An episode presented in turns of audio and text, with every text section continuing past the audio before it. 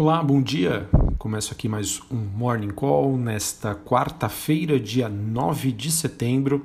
Sou Felipe Vilegas, estrategista da Genial Investimentos.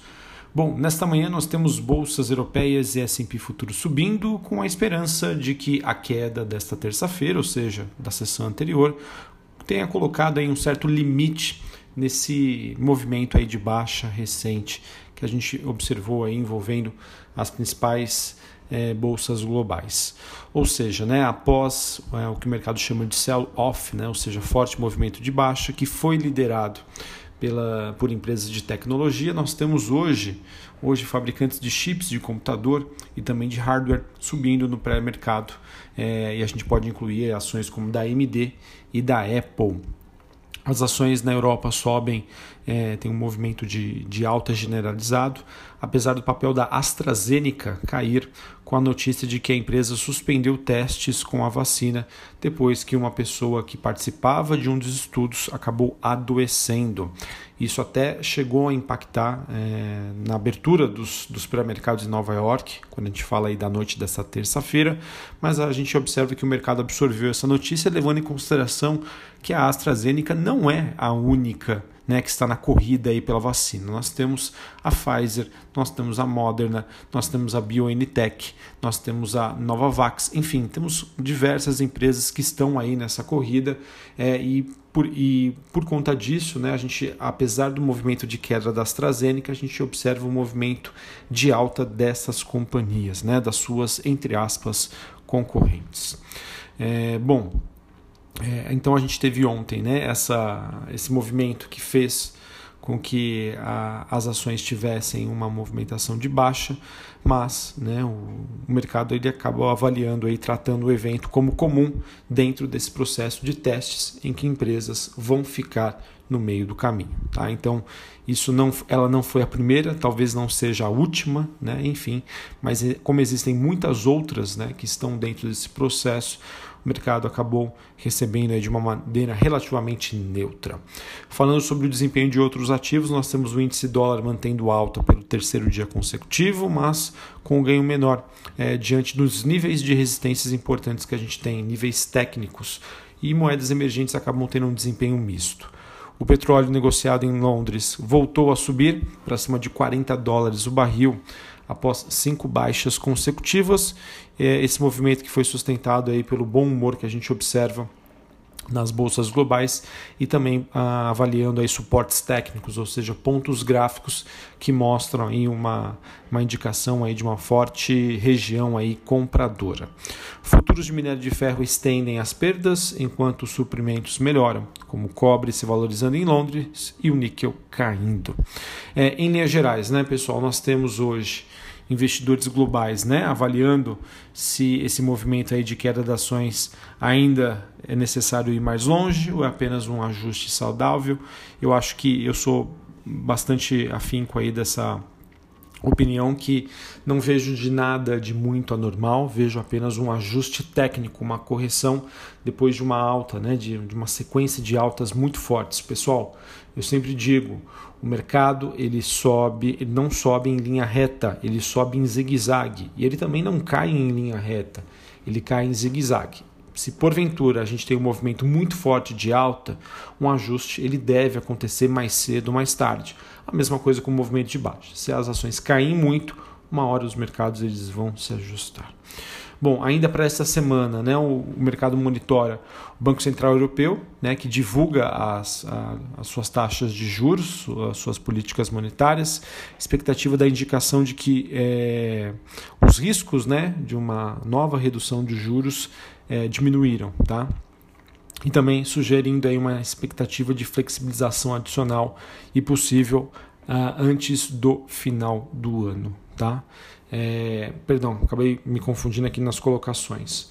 O Banco Central Europeu né, deve manter as suas taxas, uma expectativa aí para amanhã, é, porém o mercado espera que ele indique que os riscos de baixa se intensificaram. Também sugere uma flexibilização adicional antes do final do ano. Também nós temos na sexta-feira a divulgação dos dados de inflação nos Estados Unidos e tem uma reportagem no Bloomberg, Bloomberg mostrando que o JP Morgan, é, através de um relatório, sinalizou que alguns bancos né, estão em risco, em, podem né, promover algum risco de fraude através da utilização dos recursos dos programas de ajuda na pandemia. Falando ainda sobre a agenda do dia, o único dado mais importante é aqui do Brasil. Às 9 horas da manhã, dados de inflação IPCA. Vamos ver, hein? Depois aí que a gente teve o entre aspas susto do IGPM, essa escalada aí nos preços também dos alimentos, vamos ver como é que o IPCA é, deve ser divulgado hoje, né?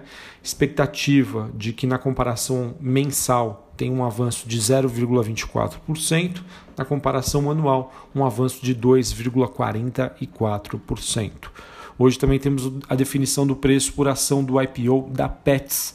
Esse IPO aí que, pelo que a gente recebe aqui de informações, tem tido aí uma demanda absurda, principalmente de investidores pessoa física.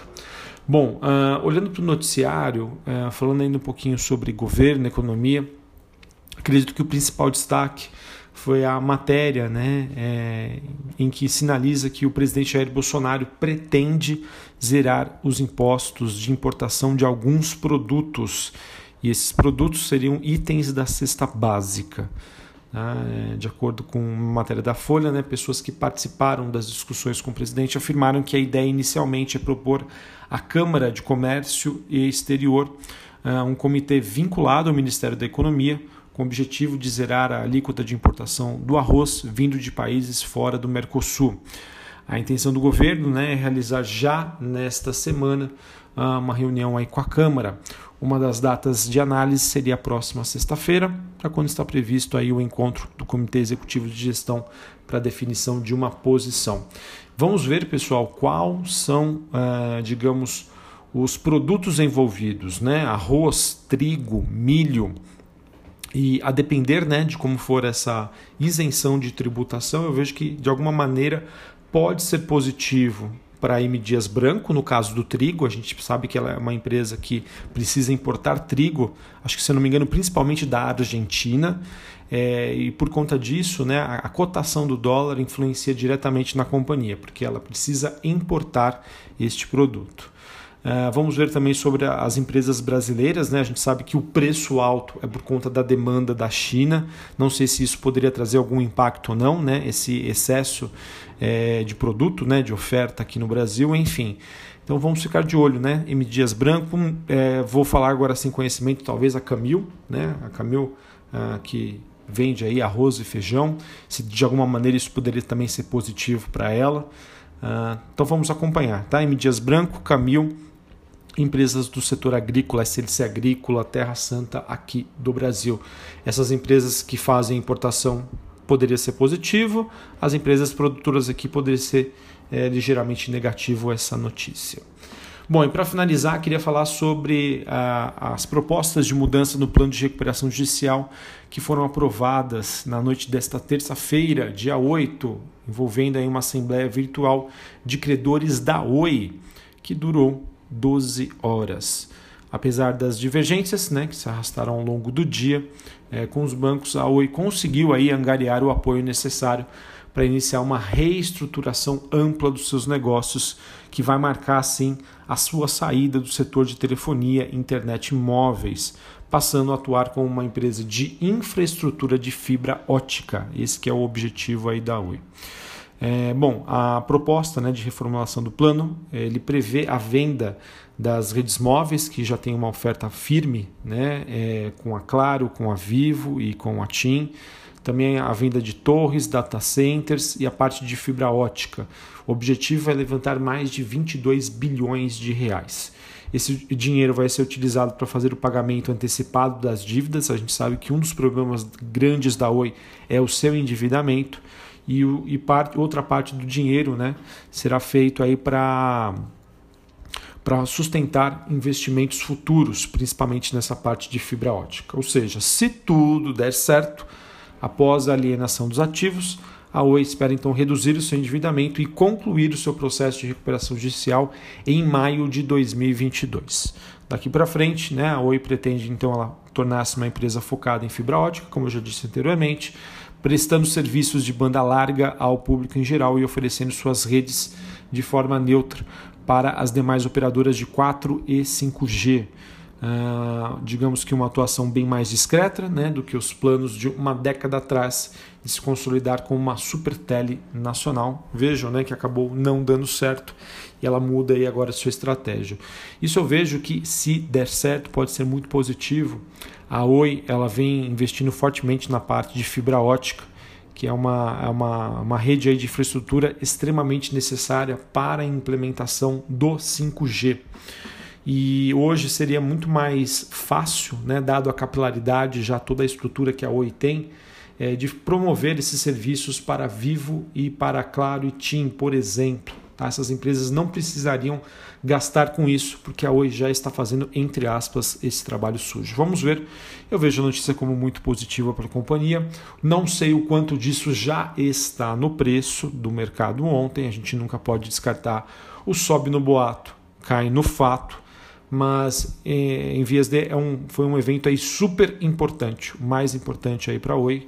Ela dá um passo aí, mais um passo nesse processo de saída né, da recuperação judicial, mas que isso, né, a conclusão disso, né, até ela chegar na geração de valor para o seu acionista, pode demorar bastante. No caso, ela pretende aí que isso se conclua em maio de 2022, ou seja, mais ou menos daqui a dois anos. Um abraço uma excelente quarta-feira e até a próxima. Valeu!